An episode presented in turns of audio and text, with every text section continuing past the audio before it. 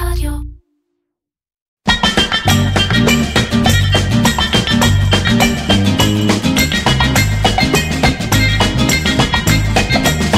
איר קצ'ר, קריאיטיב פודקאסט, עם מירן פחמן.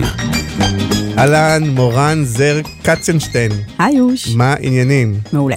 איזה כיף שאת פה, ואת מחייכת, ויש אנרגיות מטורפות באולפן, ואת uh, היום הבעלים של וואי, יס. נכון? שזה בית ספר למקצועות היוטיוב. אה, את רוצה להגיד בשתי מילים מה זה? כל הפודקאסט אני אגיד לך. מהמם. אוקיי, את רוצה להגיד בשתי מילים מה זה- מה זה אומר?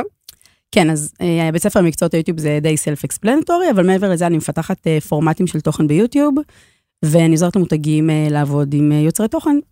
אוקיי, אז אה, אה, גם היום אנחנו נדבר הרבה על יוטיוב, גם שמעת את הפרק של שבוע שעבר עם חנית? מהמם, ברור. אז uh, שבוע שעבר גם דיברנו עם חנית ודיבר, מגוגל ודיברנו הרבה על יוטיוב, נדבר היום, נמשיך לדבר הרבה על יוטיוב, אבל מזווית קצת אחרת, uh, באמת מזווית uh, גם של היוצרים, גם של המותגים, גם uh, של מישהו שהייתה גם קצת בפנים וקצת מבחוץ וכל הדבר הזה. Uh, אנחנו בפרק 118, אני חושב, של איר קצ'ר, uh, ואנחנו פה באולפן בפודקסטיקו, uh, באולפן של עומר סנש ועידו קינן. המעולים, ואם אתם רוצים לעשות פודקאסטים, אז דברו איתם או איתי, וגם השבוע אנחנו בשיתוף עם אדיור, ש- מי שמביאים את ספוטיפיי לישראל, ו- ועוד אין לגמרי ספונסר שיפ, אז אני אקדם את עצמי בזמן ש- שזה, ואני אספר, ואז אתן- גם לך. אה, שלקראת סוף השנה, אה, יש לי הרצאה מעולה שאני מעביר גם בסוכניות וגם ללקוחות, אה, שמסכמת את 2019, אה, ומראה את כל המהלכים והקייסים והטרנדים והטכנולוגיה וכל מה שצריך לדעת שקרה בשנה הזאת ולא הספקתם לראות, אז ככה אורזים את זה יפה יפה וככה זה מתאים לסוף שנה. וגם את מעבירה הרצאות, נכון? את רוצה גם להגיד אה, מילה? כן, האמת שיש לי, תודה רבה. סתם. אמ, יש לי הרצאה אחת שמתמקדת מאוד ביוטיוב, ועקרונות של עבודה ביוטיוב, אני חושבת שמנהלי שיווק גם צריכים להכיר את העקרונות האלה, גם אם מחר הם לא הולכים לפתוח לעצמם ערוץ, אבל כן זו פלטפורמה שצריך להכיר אותה. אה, ומעבר לזה, בכלל, איך להתנהל בסושיאל, ויש לי עוד הרצאה על יותר אמ, שיווק עצמי, נקרא לזה, כן. אמ, או איך... אה, אז, אז בוא, בוא נדבר. על היוטיוב, ו- ופה כל הפרק הזה בעצם מקדם באיזשהו מקום, וזה, ו- וזה טוב, זה חלק מהעניין. אז א', למה, כאילו, למה יוטיוב, למה לא באופן כללי אני מלמדת וידאו ברשתות, או יש איזושהי התמקדות מיוחדת ביוטיוב, כאילו, שזה להבדיל מסרט בפייסבוק או באינסטגרם. כן, לגמרי. אמ, קודם כל, אני חושבת שהרבה בזכות התקופה שהייתי ביוטיוב, ואז באמת, אמ, אני חושבת שזיהיתי שם שתי הזדמנויות אמ, מעניינות. אחד, אה, זיהיתי, לא, בעצמי, יש מגמה של אה, המון אה, מהוליווד שפותחים אה, ערוצי יוטיוב. אה, זאת אומרת, זה כבר לא רק יוטיוברים שרוצים לצאת לטלוויזיה או למסך הגדול, אלא להפך. וכמו כל דבר, זה טרנד שיגיע לכאן באיזשהו שלב, אני כבר מרגישה אותו קורה עכשיו, למרות כן. שכבר לפני שנה אה, כשחשבתי על זה, ואמרתי, אוקיי, אז עכשיו איזשהו A-list ירצה לפתוח ערוץ יוטיוב, אז מי יעשה לו את זה? הוא לא יעשה את זה לעצמו, יש לו את אלה ה day job שאנחנו שלו. מתכוונים לטאלנט, כאילו, טאלנט טלוויזיה, טאלנט בדיוק, מהקולנוע, כן. בדיוק, שירצה לפתוח אה, לעצמו ערוץ יוטיוב, הוא לא יישב, לא לצלם ולערוך, לא להפיק את זה, וגם, וגם זו פלטפורמה שצריך להכיר. זה לא רק תוכן וידאו, כאילו לדעת לצלם ולערוך זה דבר אחד, להכיר את הפלטפורמה, להכיר את האלגוריתם, לעבוד עם המטה דאטה, להבין את כל, איך הדבר הזה עובד, להבין את השפה של יוטיוב, זה משהו אחר. אז הבנתי שאין מספיק אנשים שיודעים לעשות את זה. אלא אם כן אתה ילד בן 15, שאתה רוצה להיות יוטיובר, אתה בא הביתה, זורק את הילקוט ופשוט יושב על יוטיוב ומשחק עם זה. אבל אם אתה עכשיו בן אדם שרוצה לעשות את זה, אמ, ומשם בעצם נולד הרעיון להקים את הבית ספר למקצועות היוטיוב, כדי להכשיר אנשים לדעת למרות לעשות את שיש, זה. אה, לא יודע מה, נגיד שחר חסון כזה, שבסופו של דבר אה, הוא גם כוכב יוטיוב, הוא לדעתי די התחיל את הדבר שעכשיו כל הסטנדאפיסטים נכון. עושים, אבל את העניין הזה של להעלות קטעים מההופעה שלו כל שבוע, וזה מטורף ביוטיוב, נכון. ו- וכאילו נראה שהוא עשה את זה בצורה אינטואיטיבית, כאילו לא שהוא כאילו, נכון? נכון, אבל הוא עדיין עקב אחרי כמה עקרונות כן מרכזיים. הוא uh, כן יצר איזשהו הרגל אצל הצופה, הוא uh, מעלה את זה כל יום חמישי ב-11 בלילה, אנשים מחכים לזה, ממש מצפים לדבר הזה, הוא מייצר את ההרגל הזה, אנשים מגיבים לזה, ואני חושבת שבכלל העול- העולם הזה של סטנדאפ היה ורטיקל חסר uh, ביוטיוב, והוא לקח אותו בשתי ידיים, הרבה פעמים uh, סטנדאפיסטים פחדו להעלות את התכנים שלהם, כי בעצם זה שורף להם את הבדיחות, ואז הם צריכים לכתוב בדיחות חדשות, והוא כאילו כן הלך על הדבר נכון, הזה. כי הוא בעיקר מעלה את האלתורים. נכון. והוא מאוד טוב בזה. אז הוא כן. לקח משהו שריר שהוא נורא חזק בו ושם את זה בפרונט. וייצר לעצמו קהל. אה, אז אני חושבת שאולי הוא עושה את זה בצורה אינטואיטיבית, אבל הוא כן השתמש בעצם בכלים של יוטיוב, כי גם האלגוריתם נורא אוהב, כביכול זה לא איזה בן אדם קטן בסוף, זה שורת קוד, אבל אוהב שיש איזשהו ריסנסי כזה שמעלים בצורה קבועה, הוא מבין שהדבר הזה רציני והוא בעצם עוזר גם לקדם את זה בצורה אורגנית. אז אני חושבת שכן חלק מהאלמנטים הוא עשה שימוש אה, מאוד לטובתו. אה, אני חושבת שהוא דוגמה טובה. אז נכון שהוא לא עושה ולוגים והוא באמת מצלם את המסך, אבל הוא מצלם את ההופעה, אבל אני חושבת שדווקא דוגמה טובה לכוח של יוטיוב ולמה זו פלטפורמה מעולה. אוקיי, אה, אבל אם אני. רוצה לעשות אה, אה, וידאו, יש הבדל או בדגש אצלך, אם אני עושה אותו בפייסבוק או ביוטיוב או בפלטפורמה אחרת? כן, זה כבר בכלל פותח את השיחה של למה יוטיוב ולא פלטפורמות אחרות. אז בעיקרון, באמת, אם אנחנו מדברים על האלגוריתם, יש הרבה מאוד דברים דומים, אבל כדי שלא ינטשו אותנו, כן. בסוף יוטיוב הוא באמת מנוע החיפוש השני בגודלו בעולם, זה אומר שאתה לא רק מדבר לחברים שלך, אתה בעצם מדבר לכולם, אתה מגדיל את היכולת הפצה שלך, וזה בעצם היתרון הנורא גדול. אז ביוטיוב וב... סליחה, בפייסבוק ובאינסטגרם יש משהו נורא נעים בהתחלה, כי אתה מגיע לק... לקהל שלך, אתה מגיע אליו די מהר, ואתה מקבל גם אה, חיזוק חיובי נורא נורא מהר, ופתאום עכשיו לפתוח ערוץ יוטיוב, זה לצאת למדבר, כי אתה עוד פעם צריך לאסוף את האודיאנס שלך, וזה יותר קשה לאסוף את הקהל שם, אבל ברגע שזה מתפוצץ, זה עושה עבודה מהממת. זהו, כי די עניתי על השאלה של אם אני אומר לעצמי, לפעמים אני נגיד עושה איזה וידאו, נגיד נחמד, אז אני אומר לעצמי, אם נשים אותו ביוטיוב, אף אחד לא יראה אותו, עדיף לי, עוד פעם, אני בגיל שלי, עם החברים שלי, אני אשים אותו בפייסבוק, שם הם נמצאים ושם היו לי צפיות. אז זה גם עוד משהו שאני מתעסקת בו הרבה מאוד בשנה האחרונה, כל ההיבט הזה של החינוך שוק, ורגע, אה, לא רק קהל צעיר נמצא ביוטיוב, אלא גם קהל בוגר. יש לי כזה מין שקף קבוע במצגת שאני מראה מ Google Trends, אה, בדיוק עדכנתי אותו השבוע על 2019, והוא עדיין ממשיך להראות בארץ אבל? בארץ. כן. כן. יוטיוב בארץ חיפושים, ואני תמיד מראה איזשהו משחק שהוא נורא נורא חזק, וסליים, כי זה תמיד איזשהו בנצ'מרקים כאלה לדברים שתמיד שומעים עליהם, וזה נראה כאילו זה כל מה שעושים ביוטיוב. ואני מראה How to, שאני בכלל מחפשת אותו באנגלית. ובעיניי לחפש How to באנגלית זה אינדיקציה לזה שמישהו בקהל בוגר חיפש את זה, וזה הרבה הרבה הרבה למעלה. אני כן יכולה להגיד שיש קהל בוגר ביוטיוב שמחפש תוכן בעברית, הוא לא מוצא אותו, ואז הוא עובר לאנגלית. כן. אז כן יש הרבה מקום לגדול. מחפשים הרבה מוזיקה בתוכן. גם. כן, נכון, אבל יוטיוב זה לא רק מוזיקה. נכון, אז אה, רגע, אבל עכשיו, אה, שבוע שעבר, דרך אגב, שאלתי את חנית מגוגל, אה, היא טענה ש, אה, שההבדל הוא בתפיסה, שיש תפיסה שכאילו יוטיוב זה לצעירים, אבל בעובדות זה לא נכון. אה, אני עדיין מרגיש שזה לא רק בתפיסה, כי בסוף אתה, כי אני הקהל שנמצא, את יודעת, בפייסבוק וכל זה והחברים שלי, וביוטיוב אנחנו נמצאים גם, אבל למטרות מסוימות מאוד, כאילו באמת, או ל-how to, או כדי אה, באמת לשמוע מוזיקה, או לראות משהו מסוים, אבל אנחנו לא נכנסים, הרבה פעמים אנחנו מגיעים ליוטיוב מפייסבוק, נכון? כאילו, בכלל. נכון, אמ, אני חושבת שזה אלמנט של אה, הרגלי צפייה, או אפשר לומר, אנחנו יכולים באמת לקחת את שחר חסון בתור דוגמה מאוד מאוד טובה לאנשים בגילנו שמגיעים ליוטיוב במיוחד בשביל לצפות בזה.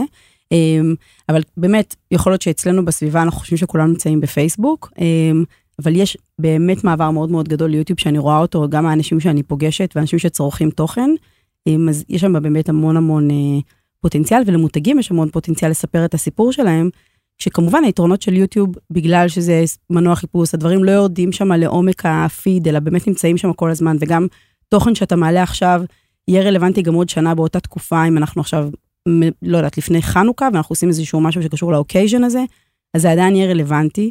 אז אני חושבת שאתה מקבל גם את הווין הזה של אה, לייצר קהילה סביבך מצד אחד, ומצד שני אתה מייצר תוכן שאם הוא עשוי טוב, הוא יכול להתפוצץ אה, מאוד. אוקיי, אז אם אני עכשיו מותג שרוצה לייצר תוכן ליוטיוב, את יכולה גם להשתמש אולי בדוגמה של אחד המותגים שאת עובדת איתם, אז, אז מה הדבר הראשון שצריך לדעת, לא לעשות? אחד הדברים שאנחנו, להגיד לא לעשות, כן לעשות. אמ, אני חושבת שקודם כל צריך למפות מי, ה, מי הקהלים. אמ, כמו שאמרתי, אם יש לך סיפור דרך אה, דוגמה שלך, זה תמיד הרבה, יש כזה דוגמה שאת יכולה לדבר עליה? אמ, כן, אני יכולה לתת אוקיי. דוגמה למשל של דיסני. אז אה, כשדיברתי עם דיסני, אז אה, היה נורא ברור להם שהם רוצים אה, לעבוד עם קהל צעיר, בגלל שדיסני ישראל לא, לא עובדים בשביל, על brand love, זה לא מה שמעניין אותם, יש להם brand love אה, מטורף, ולא אנחנו עכשיו נייצר את השינויים האלה, אבל בסוף זו חברה שעובדת עם קמעונאים, ויש את המוצרים שנמכרים, וזה משהו שהוא פוקוס מאוד מאוד גדול. אז הם, האינטואיציה שלהם אמרה, אוקיי, נעבוד עם הילדים, או עם כן. כן. כאלה שפונים לקהל מאוד מאוד צעיר. ודווקא דיברתי איתם ואמרתי להם, רגע, אבל בואו נדבר רגע על הקהל של האימהות, בואו נפנה אליהם, בואו נפנה ליוצרי תוכן, שבעצם אה, גם פונות לאימהות, או שיש שם איזושהי חוויית צפייה משותפת של ילדים והורים, אימהות ובנות כמו מורן טרסוב. אה, ואז בעצם היה שם שיפט בעצם לקהל אה, שהם פנו אליו. כלומר, האסטרטגיה קודם כל הייתה להבין מה המטרה שלהם. זאת אומרת, המטרה היא כן לגרום גם להורים להיות חלק מה, מהחוויה, כדי שהם יהיו אחר כך גם חלק מהרכישה של מרצ'נדייז או של כאלה דברים. Mm-hmm. ואז זאת אומרת, למרות שהכי קל אה, לעשות תכנים לילדים, בטח ביוטיוב, בטח שאתה דיסני, אמרת, לא, בוא נעשה משהו שהוא אימהות ו... לגמרי, כלומר, בואו נפנה רגע גם לאימהות ובואו נדבר עליהן, והאימהות מה עם האבות? נמצאות, נכון, גם האבות. אמ, ועוד דבר ש, שצריך, שמותגים צריכים להכיר, זה באמת את האימפקט הגדול שבעצם יש ליוצרי תוכן, היכולת שלהם לייצר מובמנט, ממש להוציא אנשים מהבתים ו, וממש לקנות מוצרים. כן. רגע, אז אני- קודם כל הוגדרה מטרה, זאת אומרת שמגדירים איזושהי מטרה למה עושים את הערוץ יוטיוב, או למה עושים את זה. זאת אומרת, במקרה הזה נגד המטרה היא לחבר גם את ההורים, כדי שבסופו של דבר זה אה, יניע גם ל- בדיוק, למכירות וכולי. האסטרטגיה הייתה דווקא לא דרך הערוץ יוטיוב של דיסני, אלא באמת עבודה עם יוצרי תוכן, כן, שהם בעצם סוג של שגרירים אה, של דיסני, והם מלווים אותם לאורך זמן, וגם מוביל אותי לטיפ השני, רגע, יוצרי תוכן זה השם היפה היום ליוטיוברים, כאילו? כן, השם נכון? היה, כן, יוצרי תוכן. בסוף זה באמת אה, מפעל של בן אדם אחד, הוא צריך אה, לחשוב על התוכן, על הקריאייטיב, הוא צריך להפיק את זה, לצלם את זה, לערוך את זה. הרבה פעמים זה, הוא עושה את כל הדברים האלה לבד, אז הוא לגמרי יוצר תוכן, אבל כן, ההעברה הזאת היא חשובה. כבר היה לי מקרה שישבתי עם סמנכ"לית שיווק, ושעה נותנת לה את הספיץ שלי של היוצרים, ואז היא אומרת לי, טוב, שומעת, ואני לא בקטע של אומנות. ואני כאילו אומרת לה, כן, גם אני לא בקטע של אומנות, אבל מה הקשר? ואז כאילו הבנתי ש... זה נשמע לה גרבוז, כאילו. אז כאילו הבנתי שאל תקחי שום דבר כמובן מאליו. אז כן, יוצרי תוכן, הכוונה היא באמת אה, ליוטיוברים, אה, ואני חושבת רגע, אבל תספרי לנו חלק מהאסטרטגיה שהתחלת, דווקא זה מעניין. אז אמרתם, זאת המטרה, ועכשיו, ואז את אומרת, בוא נעשה את זה לא דרך התכנים של דיסני, שזה, כן, א', אני בוא- מאמין לא בוא רק- מעצמם. האינטואיט, האינטואיטיבי זה אוקיי, בוא נפתח כמו שאנחנו באינסטגרם, בוא נפתח עמוד אינסטגרם, עמוד פייסבוק, לא, רגע, בואו קודם נבסס את הקהילה שלנו. עכשיו, אתם יכולים לבסס את הקהילה שלכם על ידי זה שתפתחו ערוץ יוטיוב בעצמכם, אבל אז אתם צריכים, זה, הרי לפתוח נכס, אה, זה, זה מפלצת כזאת שאתה כל הזמן צריך להכיל אותה, אתה גם צריך להכיל אותה במדיה כדי לייצר traffic, ואתה גם צריך להכיל אותה בתוכן. אבל אם אנחנו רוצים רגע לבסס קהילה, בואו נעשה את זה באמת על ידי עבודה עם יוצרי תוכן, שאנחנו שותפים לאותם ערכים. זאת אומרת, לא חייבים ללכת על הגדולים ביותר, אלא דווקא לאלה שמתאימים באמת בערכים שלנו, ודיסני מאוד מאוד קשים בדבר הזה, הם לא מתפשרים על, על סוגי יוצרי התוכן שהם עובדים איתם. אז בואו כלומר להתלבש כבר לטראפיק של מורן טרסוב. בדיוק. אז המסרים, כאלה שאנחנו באמת אה, שותפים לאותם ערכים, ערכי מותג וכל הדברים האלה שאנחנו מכירים, ובואו נקח אה, חלק ביוצרי תוכן האלה ובקהילה שלהם, ונהיה כן. חלק מזה, והקהילה בעצם שלהם תהפוך להיות חלק מהקהילה של המותג. אוקיי, ואז יש איזשהו קונספט גג, אוקיי. אז ניקח את מורן טרסוב עם הקהל שלה, והיא תדבר על נושאים של דיסני, או מה הקונספט? כן, ופה באמת אה, מגיע העניין הזה של הקריאייטיב, שגם פה זה נורא נורא שונה. כי זה כבר לא, אה, אוקיי, תעבירו לנו את הבריף, אנחנו נפצח אותו, נעביר את הקופי, נביא לכם איזה one liner כזה, שזה יהיה הדיסקריפטור ואיתו נרוץ. זה לא כזה, זה כל יוצר תוכן מביא את הפיסת תוכן הייחודית שלו, את הקריאייטיב הייחודי שלו, זה גם דורש הרבה מאוד, זה שריר חדש אצל מפרסמים. זה, כן. אתה לא מקבל, אתה לא יודע בדיוק מה הם יגידו, אתה לא יודע בדיוק איך זה יהיה, אתה לא יכול להכתיב לי עכשיו איזשהו השטג, זה צריך לבוא מהיוצר תוכן. כמובן שיש איזשהו מסגרת, איזשהו סיפור מסגרת או רעיון מרכזי, תמה מרכזית, אבל בסוף, לא, יש איזשהו בריף, אז נגיד במקרה הזה, של הצופה עם הילדים שלך בתוכניות של, כאילו, זה אבל כזה? זה לא, על, זה לא על זה, זה למשל על, עכשיו יש את ההשקה של פרוזן, כן. ויש מוצרים, אז איך אנחנו בעצם מביאים את זה לידי ביטוי, אבל אנחנו לא אומרים להם איך לעשות את זה. כן. אנחנו לא אומרים להם מה להגיד, אנחנו לא אומרים להם איך לה... הם לא שולחים לנו תסריט, הם שולחים לנו את הרעיון המרכזי, הם לוקחים אולי איזשהו אה, אה, אתגר מצחיק שיש עכשיו, ונושאים לו את ה... שמים את האינטרפטציה הפרטית שלהם, כן. ה- ואז זה מביא את הצופים, ודרך זה הם גם מעבירים את המסרים. אבל זה דורש אבל ממפרסמים בגדול זה כן לשחרר. יושב על זה שאם מורן טרסוב קנתה לילדים שלה את המוצרים של פרוזן, אז אה, גם אני רוצה, או זה לא, אבל זה לגיטימי, לא או זה יהיה- יוצר... אה, כן, אבל זה לא כזה. זה לא... לא, ב- זה לא- פה בין נראה לי- השורות זה כזה. זה יותר אה, להעביר את החוויה. אוקיי, אם אה, מורן טרסוב בחוג אימא שלה, שם קוד, עם הבת שלה, שהן מעבירות את הזמן, הן משחקות ביחד במשהו, ודרך זה מה- עוברת שם החוויה המאוד חזקה של אימא ובת, אז וואלה, ואם פתאום אה, היא מראה לי איך אחר הצהריים היא מבלה עם הבת שלה באיזשהו זמן בישול משותף, סליחה שכל הדברים יוצאים סטריאוטיפים להפליא, כן. אבל אז אוקיי, אז אני מקבלת מזה השראה, ואני גם אוהבת את מורן, ומורן מבחינתי גם מסוג של אוטוריטה, ואני מאמינה לה, ובאמת מורן לא עובדת עם כל uh, מותג, אלא באמת עם כאלה שהיא מתחברת לערכים שלהם. אז כן, זה יוצא אותנטי, ברור שיש פה שיתוף פעולה מסחרי, העוקבים שלה יודעים שזה שיתוף פעולה מסחרי, והם מבינים שהיא גם צריכה, בסוף זה, זה העבודה שלה, um, וזה יוצא שילוב שהוא נפלא. כן, למרות שהרבה הרבה פעמים יצא לי, או שאתה אומר, אוקיי, יש פה איזה יוטיובר או יוצר תוכן שהוא מאוד מאוד רלוונטי לקהל, ואתה מסתכל ואתה אומר, אבל אני באופן אישי לא כל כך מתחבר או לא מבין את מה שהוא עושה, ואז קרה לך כזה מין דיסוננס כזה? אה, כן, ויש יוצרי תוכן, היום אני חושבת שיש מגוון מאוד גדול, יש כאלה שפונים לקהל שהוא קצת יותר גבוה, יש כאלה שפונים אה, לקהל אה, יותר צעיר, אבל אני חושבת ששוב, אנחנו, לנו כאנשי שיווק, הרבה פעמים יש נטייה לשפוט את הדברים מהעיניים שלנו. אנחנו בתוך הביצה והעולם הוא צהוב, העולם הוא לא צהוב, יש קהלים מאוד מגוונים שצופים, יש סבתות שצופות ביוטיוב, זאת אומרת, הם שם, אנחנו אולי לא רואים אותם, אנחנו לא מכירים אותם כי אנחנו בתוך קבוצת אה, הקריאייטיב שלנו בפייסבוק, כן. אבל העולם אה, נמצא בחוץ. והדבר השני הוא שזה גם, לא יודע אם זה משהו שאני יוצא לי לעבוד עליו ולחשוב עליו ולהשתנות בו, או שהוא עדיין כמה הוא כמו שחשבתי, אבל, או שהוא כנראה משהו באמצע. אבל שבסוף לא כל היוצרי תוכן, באמת יודעים לה, להעביר את המסר המסחרי, לא רק כמסר מסר, אלא בכלל יודעים לעשות את השיתוף פעולה הזה בצורה שיצא, שזה יצא בצורה מוצלחת, אפילו מבחינת הקהל שלהם, שפתאום רואים שהסרטים האלה הם, הם פחות, לא כולם יודעים לעשות את זה, נכון? אני חושבת שזה גם אה, נורא תלוי אה, במשרד שעובד איתם. אחד הדברים כשהייתי בגוגל זה לעבוד אה, באמת בין, לחבר בין יוצרי תוכן למותגים ביחד עם המשרד פרסום, וזה איזשהו skill שהמשרדים מפתחים עכשיו. כי מה שעד היום המפרסמים רוצים זה שהם יגידו את זה ואת זה, ושהם יקראו את זה ואת זה, ושזה יהיה האשטג הזה, ושהם יגידו, כולם יעלו את הכל באותו יום, באותה שעה. עכשיו, זה לא אינפלואנסרס, אתה לא יכול להגיד להם באיזה יום להעלות את זה ובאיזה שעה. לכל אחד מהם יש את הזמן הקבוע שבו הוא מעלה את התכנים. אז שוב, צריך גמישות, וצריך גם שהמשרד שעובד איתם ירגיל אותם. הרבה פעמים אני אומרת, אתמול לקוחה אמרה לי, אני רוצה גאנט ואני רוצה לראות מה, אמרתי לה, את לא תקבלי את מה שהיא תעלה, תראי את זה אחרי. עכשיו, זה דורש מלקוח רגע לנשום לתוך הדבר הזה, שאת לא הולכת לראות את התכנים לפני, ושיש פה עניין של אמון, הם תמיד נפגשים לפני, תמיד צריכים לראות אחד את השני, השני בעיניים.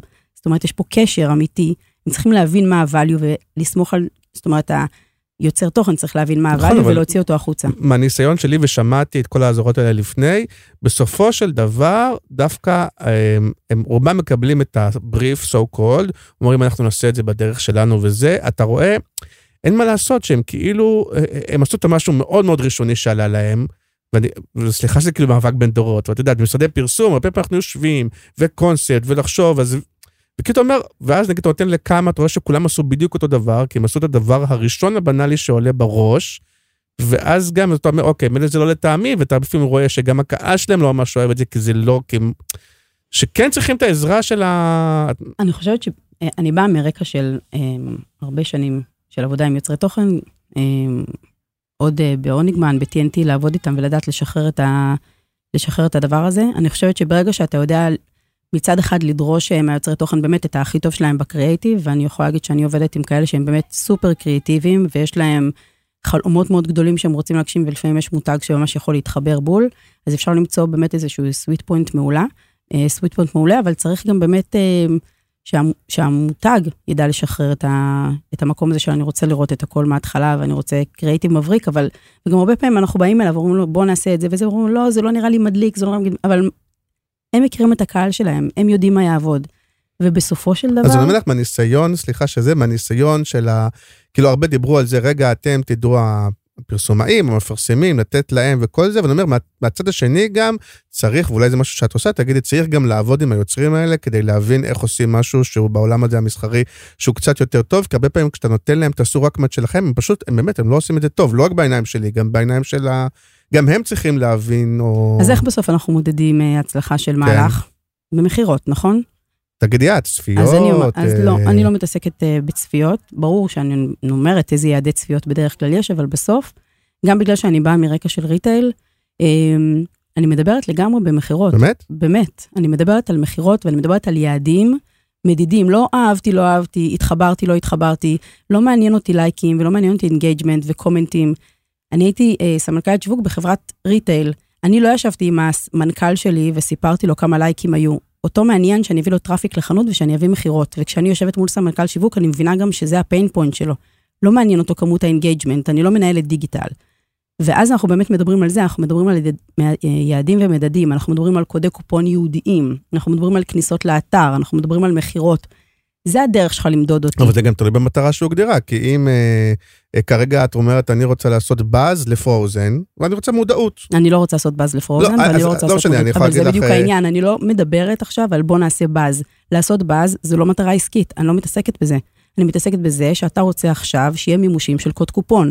אתה רוצה לא, עכשיו... יכול להיות כזה ויכול להיות כזה. אבל, אז אני אומרת, אני לוקחת את זה למקומות של יעדים ומדדים, שאני יודעת בדיוק אחר כך כמה כניסות היו, כמה אנשים צבענו, מה האימפקט שזה עשה. אנחנו לא מתעסקים ב, בתחושות. ברור שזה תוכן, וזה תמיד יכול להיות כזה פלאפי, ובגלל זה זה נורא חשוב לבסס את הדברים האלה. אבל אם נגיד זה יהיה סרט שהוא לא פרוזן, אלא סרט, סרט ישראלי עכשיו, לא משנה שזה, ואתה רוצה ש... שיהיה קטע שכאילו רואים אותו ומדברים עליו וזה וזה, אז הרבה פעמים אתה כן רוצה שזה, שזה מה שיהיה, אתה נכון דווקא יוצרי תוכן, אתה רוצה, אתה כן רוצה את זה, ש... ש... שהיוטיוברים ראו אותו ודברו עליו ועושים עליו טייק אופים וכאלה, ואז אתה כן מודד את זה בכמה שצפו בזה נכון, וכאלה. ואני מודה ו- שזה לא סוג הלקוחות, זה לא סוג הלקוחות שאני עובדת איתם.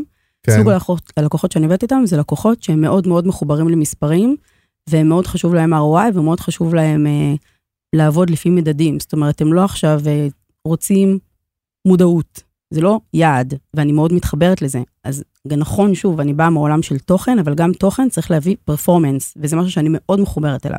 אז את אומרת, וזה חדש לי, שעם היוטיוברים אפשר גם לעשות פעילויות שמביאות ממש למכירות. אנחנו עשינו פעילות עם אה, חברה מאוד גדולה, וננזפתי על ידי המנהלת e-commerce, שלא עדכנו אותה מראש שאנחנו עושים את הפעילות הזאת, כי זה הפילה את האתר. ואז אמרתי לה, תקשיבי, אני מבינה, אבל אותי זה מאוד משמח לשמוע שהפעילות שעשינו הפילה לך את האתר, אז תמיד כאילו כזה, אה, שמחה לשמוע, משתתפת כן. בצערך. אבל זה בדיוק הדברים שאני מדברת עליהם, וגם כשאני יושבת עם לקוחות, אני לא מדברת איתם על כמה לייקים וחצי מיליון חשיפות, אני לא מזלזלת בזה. אני רק מבינה את הסמנכ"ל שיווק, זה לא היעד שהוא יכול לשבת מולו מול מנכ"ל. זה לא מה שמצופה ממנו, מצופה ממנו לייצר מכירות. ואנחנו נבוא ונעזור לו לייצר את המכירות האלה ולספר את הסיפור שלו. אוקיי, בוא נחזור אחורה שהתחלנו לדבר על טיפים בכלל לאיך אה, מפרסמים ופרסומאים בכלל מייצרים סרט ב... אה, ביוטיוב, אוקיי? אז התחלנו, ואז התחלת לדבר בעצם על יוצרי תוכן, כי דיברנו על זה הדוגמה. ציר אחד, דרך כן? אגב. אז בוא, בואי נמשיך דווקא, כי זה החלק המעניין. אז מה עוד צריך לדעת כדי ל- ל- לייצר תוכן ב- ביוטיוב? אני חושבת שאחד היתרונות של אה, יוטיוב זה שאתה באמת יש פלייליסטים, אז אתה יכול לספר כמה סיפורים שונים. אתה יכול בעצם פעם אחת לפנות ללקוחות אה, פוטנציאליים, פעם אחת לספר סיפור של העובדים שלך, אה, איך זה באמת בארגון. אני חושבת שדוגמה מאוד טובה לזה זה, ב- זה עמוד, אה, ערוץ של פייסבוק. כן, פייסבוק עושים עבודה די מגניבה, די מגניבה ביוטיוב, ואני חושבת שבאמת ברגע שאתה מתחבר לטרנדים קיימים, אתה באמת יכול להגדיל את עצמך בצורה מאוד מאוד גדולה ולהעביר את המסרים אה, בצורה קריאיטיבית, ושוב, והדברים לא הולכים לאיבוד בעומק הפיד, הם עדיין שם. אוקיי, אבל נגיד בדברים שכשאתה מצלם, יש שינוי באיך אני מצלם ליוטיוב, או איך אני, או מפיק למקומות כן. אחרים? זו דוגמה מאוד קלאסית, אני זוכרת גם כש, כשעבדתי בלוריאל, אז תמיד כל פריים היה צריך להיראות מושלם, מרוטש, מהמם, ודווקא יש משהו ביוטיוב שהוא מאוד מאוד סקרפי, והדבר הכי משמעותי בעיניי זה הסיפור הזה של אותנטיות. ואתה יודע מה, זה לא משנה אם אתה אה, בן אדם פרטי או מותג, אתה צריך באמת לבוא אותנטי לדבר הזה, זה צריך לבוא רגע, להוריד את המחסומים, לספר את הסיפור שלך, זה לא צריך להיות מפונש, להפך, אני זוכרת שפעם הציגו באיזשהו כנס של גוגל, שני סרטונים, סרטון אחד כאילו הכי לא ריאל, עם כל הגלם, עם כל הספרקלים שאני מכורה, כל מה שנכנס לא ריאל יוצאת אחר כך עם נצנצים. כן. בעיניים. וטרטוריאל כזה של בחורה ניו יורקרית, כאילו סופר לא מואר ולא מפונש, ומה שקיבל יותר צפיות בי פאר היה של הבחורה הזאת, אז זו דוגמה קצת קלאסית ואולי קצת מיושנת, בטח הרבה מכירים את זה, אבל זה שוב מספר משהו על ה... לא יודע, אבל אני מודה שגם אני מתמודד עם זה, ואז דווקא זה מעניין, כי אם אתה מותג, נגיד לוריאל, אתה אומר, אני כמותג, יש לי את הערכים שלי, יש לי את הטון וסטייל שלי, איך אני נראה בכל מקום שאני נמצא, איך החנות שלי נראית, ואיך אני נראה במגזין, ואיך האתר וכולי. אז יכול להיות שהסרט ימשוך יותר צפיות, אם הוא יהיה יותר אה, גראז'י כזה. אבל, אבל זה מאבד מהלוריאליות שלו, אני כאילו, זה מאבד מהמותג שלי. אז, נכון. אז אני כאילו, קודם כל, אם אנחנו עכשיו, אה, אנחנו צריכים להיות קצת יותר אה, גמישים במסרים שאנחנו רוצים להעביר. ללוריאל יש עוד ערכים, בעיקרון המסר של לוריאל זה עלייך, ש- כן. you worth it, או... אמ, אז אנחנו צריכים למצוא בעצם פתרונות אחרים, אנחנו רוצים עכשיו את... אה, לעשות את, אם אנחנו רוצים לפתוח את יוטיוב ולעשות בדיוק את אותו דבר שאנחנו עושים בפלטפורמות האחרות, אז, אז חבל. אם אתם לא מביאים פנים אחרות, זווית אחרת, משהו שהוא קצת שונה, אה, ונותן אפילו קצת אה, מידע עליכם מבפנים, אז, אה, אז חבל. אבל השאלה אם זה אומר ש...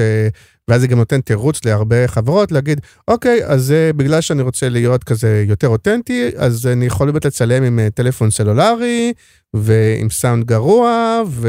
ולוותר על איפור שיער, ולעשות את זה יותר, זה כאילו מי נותן תירוץ כאילו צריך להתנהל שהתוכן ככה? מאוד, אה, לא ברור שלא, אבל צריך שהתוכן אה, הוא יהיה באמת הדבר הכי אה, משמעותי, ולא ההפקה המופקת מדי. בסוף אנשים רוצים באמת סיפור מעניין, ויכול להיות שמה שלוריאל צריכים לעשות בכלל, זה לספר סיפ... את הסיפור שלהם דרך אה, מישהי שעוברת איזשהו מאבק, או איזשהו סטראגל, או משהו שהוא מול המצלמה, ולא עכשיו איזשהו אה, קטלוג מצולם. זה לא הרעיון. יכול להיות כן, שצריך כן, אבל לשים שם איזה מישהו בהתלבטות בין- בפרונט. אה, חברות שאומרות, אוקיי, אנחנו עכשיו עושות סרט ליוטיוב, שם קוד, שוב, כי זה הרבה פעמים גם יכול להיות לעוד פלטפורמות. אבל להבדיל מפרסומת לטלוויזיה או דברים אחרים. אז מצד אחד, הרבה פעמים אומרים, אוקיי, אז זה לא החברת הפקה הגדולה, וזה לא הבמאי הזה, והצילום באלקסה וכל הדברים האלה, אבל מצד שני, זה לא אומר שאפשר לעשות את זה בשקל ורבע. עם... אז איפה עובר הגבול? איך אני... מה, מה, מה הפקת וידאו ראויה ל... ליוטיוב, בכל זאת? ההפקת ו- הפקת וידאו ראויה זה באמת לא הפקות של אה, חצי מיליון שקל, אנחנו, אתה מדבר איתי במושגים של איך אנחנו כן. מצלמים עכשיו אה, את הסרטון של ה-30 שניות, אז זה לא, זה לא כזה, אבל כן השריר היותר חזק זה, זה לייצר תוכן שהוא ארוך יחסית, זה יכול להיות שלוש דקות, זה יכול להיות חמש דקות, אפילו 15 דקות, אבל שיחזיק את הצופים, וזה הרבה יותר חשוב.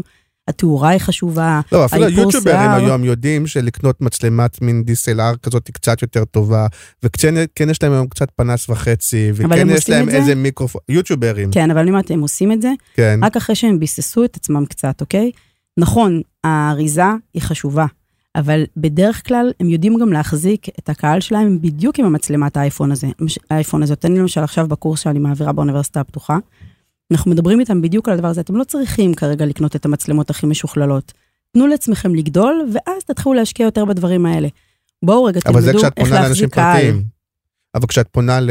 לא יודע מה, לחברות אה, מסחריות, אז הם כן, הם לא יכולות להרשות לעצמם, נכון, אבל למשל אם עכשיו אנחנו מדברים על איזשהו מותג שאנחנו רוצים אה, לעשות סוג של how to ולקחת כל פעם מומחים בתחומים שונים שמדברים, אז זה בסדר גמור שהם ידברו רגע בחדר ברור, זה לא עם רקע לבן וצריך רגע לעצב את הפריים. אבל זה לא צריך להיות מאוד מאוד produced, אבל צ... בעיניי החוכמה היא רגע למצוא את הסיפור המעניין, איך הם מתחברים לאיזה שהם טרנדים שקיימים ביוטיוב, איך הם מתחברים לשפה של יוטיוב, זה יהיה how to, זה יכול להיות טיפים, זה יכול להיות שלושה דברים שלא ידעתם על.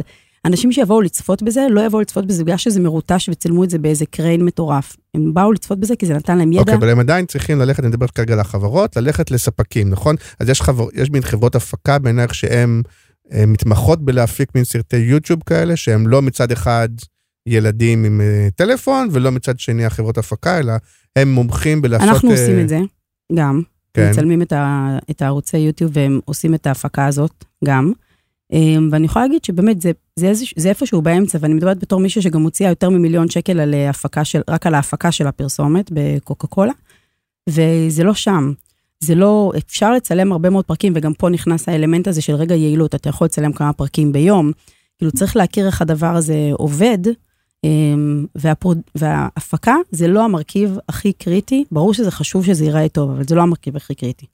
כן, למרות שאני יכול להגיד מצידי שאתה כן רואה איזה מגמה, המגמה אם, אם זה התחיל נורא נורא ביתי ובגלל שכאילו יש המון תחרות והמון, אז כן המגמה היא לשפר גם את ה production value קצת, מה שנקרא. לגמרי. כאילו, לגמרי. כן, כן, כן להתעסק בזה קצת יותר, למרות שאתה עדיין לא מגיע ממש לטלוויזיה, אבל זה, אה, זה, זה משתפר אני לא אומרת הזאת. לעשות עכשיו אה, עבודה, לעשות איזה חינטרוש כזה, ממש לא. זה כן צריך לראות טוב, אני רק אומרת שבעיניי, אם עכשיו אנחנו נשב, אה, אני- כשאני יושבת עם מותג, אז עשר דקות אנחנו נדבר על ההפקה, אבל חמישים דקות, אנחנו נדבר רגע על איך אנחנו מספרים את הסיפור שלנו, איך אנחנו מעבירים את המסר הזה, איך אנחנו מחלקים את זה לפלייליסט, שכל פלייליסט נותן זווית אחרת, אוקיי? זה הדברים היותר מעניינים. ואחר כך, אוקיי, אנחנו נצלם את זה בהפקה, אבל זה לא יהיה הפרטו של העשייה. אוקיי, ומה שדיברנו על הסיפור גם קצת קודם, ששוב, אוקיי, אז זה לא פרס, סיפור של משרד פרסום, של אנשי מקצוע שיודעים כמו פעם וזה וזה, אבל מצד שני, צריכים לדעת לספר, גם לספר איזשהו סיפור, גם להכניס איכשהו את האלמנט המסחרי, בטח אם בסוף יש מכירות בסוף, וזה לא רק אה, תדמיתי או... אתה יודע. product placement, אלא ממש יש מכירה בסוף, אז ממש צריכים לדעת איך עושים את זה, ו... ואז צריך בסוף כאילו- המקום אה, של יוטיוב זה באמת בהתחלה, בשלב הזה של ה-consideration, לתת את המידע, לתת את הרקע, לבסס את עצמך כמומחה, יש כל כך הרבה מטרות שיוטיוב יכול לתת לך, וכן, זה באמת התחלת הפאנל באיזשהו מקום. אנשים רוצים רגע ללמוד, לראות את הדבר הזה כשעושים אנבוקסינג, כשעושים אה, שאלות ותשובות, המון המון פורמטים, אפשר לעשות אתגרים עם ה... יש שם גם הרבה מקום להומור. יש שם הרבה מקום להכניס אה, צדדים של המותג שלא תמיד היית מרשה לעצמך במקומות אחרים, ובסוף לבסס קהילה סביב הדבר הזה. אבל את חושבת שאפשר לפצח, או את פיצחת, או אפשר לפצח מה הדברים שגורמים להיות יותר ויראליים, או שיוטיוב יותר יקדם אותם, או שזה... כן, אבל זה כבר ממש להכיר באמת את העקרונות אה, עבודה ביוטיוב, אה, ובאמת איך להיות אה, יותר מבוסס מבחינה אורגנית, איך האלגוריתם יקדם אותך אורגנית יותר. לא, כי ראיתי לפני שבוע, מהמם. האמת שיום אחרי הפרק עם חנית, למרות שתכננתי לראות את זה לפני, מין סרט דוקו ישראלי, תגידי אם שמעת עליו, שנקרא לדעתי משהו כמו אה, 100 מיליון צפיות, בחור ישראלי, ששמעת על זה משהו? Mm, שניסה, הוא עשה מין סרט שבו הוא מנסה להיות להיט ביוטיוב, אה, ואז הסרט סוקר את זה, הוא פעם אחת, הוא אומר, אוקיי, בוא נראה מה המגמות, בוא ננסה לעשות גם. סתם, נגיד, הוא ראה שנורא מצליח, ילדים נופלים וזה וזה, אמר, סבבה, אני אפיל את התינוק שלי בכוונה, זה אה. וזה. והוא ראה כל מיני, והוא ניסה לעשות גם. וראית את הסרט הזה?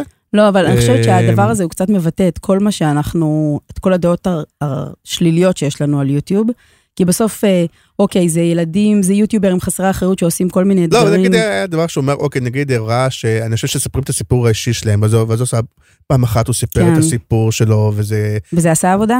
אה, לא, היה משהו אחד שמאוד הצליח, היה, היה לו פעם אחת משהו שיחסית הצליח מאוד, והוא לא הצליח לחזור על זה, הוא רצה להיות כאילו משהו שחוזר על עצמו.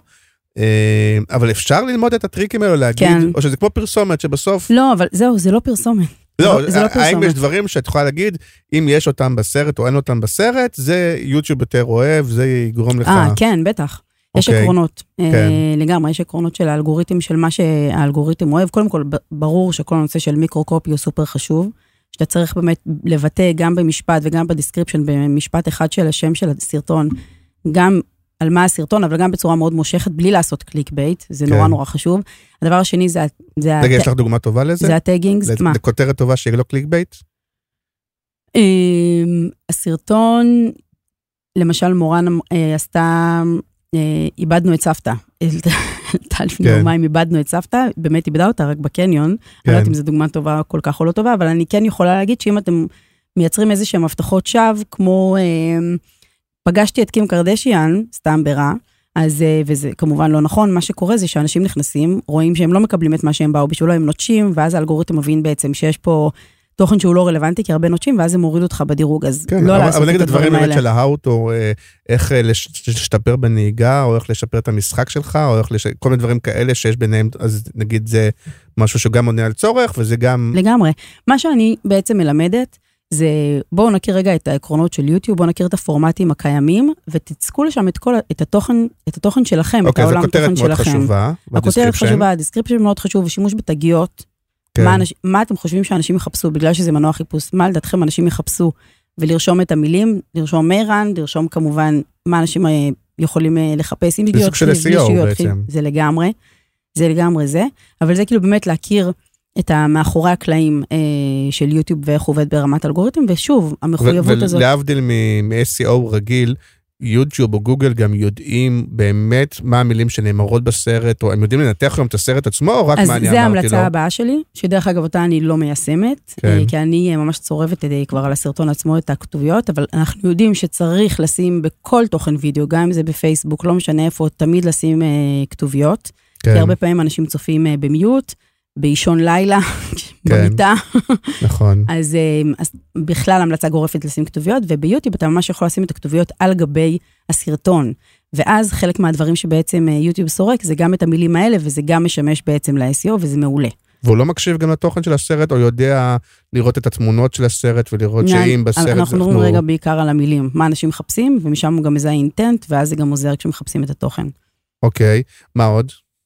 אנחנו אמ, בטיפים ל... כן, איך עושים דברים שיוטיוב אה, אוהב. שיתופי פעולה. זה כן. משהו שהוא מאוד אה, אה, נפוץ וחזק. אני אפילו לא מדברת על שיתופי פעולה עם מותגים, אלא באמת שיתופי פעולה או עם יוצרים, בין יוצרים, אחד עם השני, שבאמת נותנים ערך מוסף אחד לשני, לא מאותו עולם תוכן. אם אתה איש קריאיטיב, אז לא עם עוד איש קריאיטיב, כן. אלא באמת מישהו אחר שאתם יכולים, אחד, גם להגיע לקהלים נוספים, אז זה משהו שבאמת יוצרי תוכן עושים המון, זה משהו שנותן המון המון ערך. כמובן, כמו בכל, פל- כמו בכל פלטפורמה, כל הנושא של engagement הוא סופר חשוב. שוב, האלגוריתם מזהה שיש פה משהו שהוא רלוונטי, ואז בעצם... ב- לקרוא להם, לעשות... לי- לקרוא להם לח- להגיב, לשאול אותם. יש לזה בעצם, אתה מייצר פה שני ווינים. ווין אחד זה באמת ברמת ה engagement, כי זה טוב לאלגוריתם כמו בכל פלטפורמה, ובדבר השני, בסוף יוטיוב זה לייצר סביבך, להיות יוטיובר זה לייצר סביבך קהילה. כשאתה מגיב להם, כשאתה עונה להם, כשהם מגיבים בחזרה, זה לא טריוויאלי בשבילם שהיוצר תוכן שהם עוקבים אחריו, או המותג שהם עוקבים אחריו מגיב להם, וזה צריך להיות כמובן בצורה נעימה ולא פורמלית וב tone and style שמתאים לרוח של המותג ו/או היוצר. אה, ואני דרך אגב לא סותרת גם, שיוצר תוכן יפתח ערוץ יוטיוב שעומד מאחוריו מותג. זה גם כאילו משהו חשוב, בסוף אתה מדבר עם הקהילה שלך, אז אתה גם מדבר איתם ו- וככה אתה בונה אותם. מה עם- וב-10K subs כן. בערך נפתח לך כבר tab של community דרך אגב, שזה הטיפ הכי חשוב שלי למותגים.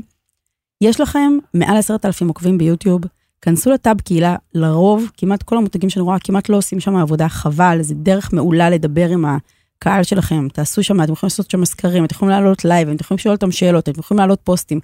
זה עוד כלי של יוטיוב שנותן לכם, ו- ותעבדו איתו, כי זה עוד דרך שלכם לדבר בעצם עם אז זה הקהל מה שאני רוצה שלכם. להגיד, כ- כמה העניין של המנויים הוא משפיע, או כמו שהחבר'ה אצלנו קוראים לזה הסאבים, הסאבים.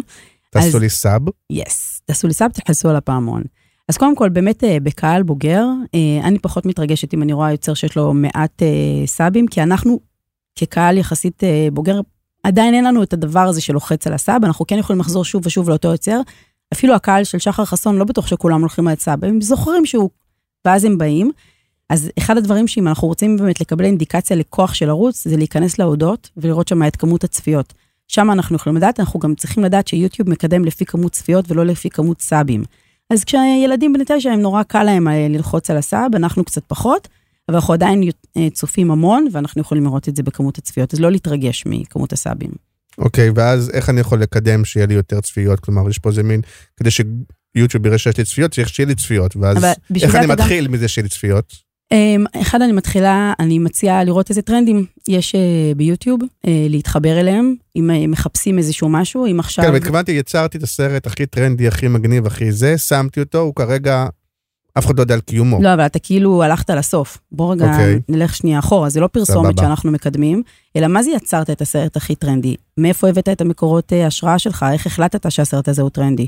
אם עכשיו אנחנו נכנסים, עוד מעט יש אולימפיאדה, אוקיי? אנחנו רוצים, עוד מעט זה כאילו עוד אה, כמעט שנה, אבל כן. יש אולימפיאדה, אז בואו נראה איך אנחנו מייצרים תכנים שמתחברים לדבר הזה, אבל עדיין עם הערך המוסף שלנו, עם התוכן שלנו, שיכול להתחבר לזה, ואז באמת, כשאנשים יחפשו אולימפיאדה, אז השמות, אז זה יעלה, כי זה, זה רלוונטי, ואנשים יתחילו לחפש, אז לזה אני מתכוונת. שכבר בשלב התוכן, אתה צריך לחשוב איך התוכן הזה מתחבר. אבל הנה- שאלה קשה, הגענו לשאלה קשה ב- ב- כי עד בשיחה. עכשיו היה walk in the park. לא באמת, אה, לא באמת. לא, אבל אה, עוד פעם, עניין של דעה שלי. אה, כמה לדעת... דעתך, אתה צריך באמת לרדוף אחרי הטרנדים ולהגיד עכשיו יש אולימפיאדה, אני אעשה זה וזה וזה, או כמה אתה צריך להגיד, תהיה אתה, מה שאתה רוצה להגיד, מה שזה שלך, זה, וזה, מבינה? כי אנשים שרודפים וכל הזמן רק חושבים איך אני מנצח את ה-SEO, איך אני מנצח את יוטיוב, איך אני... אני מה לגמרי מה איתך.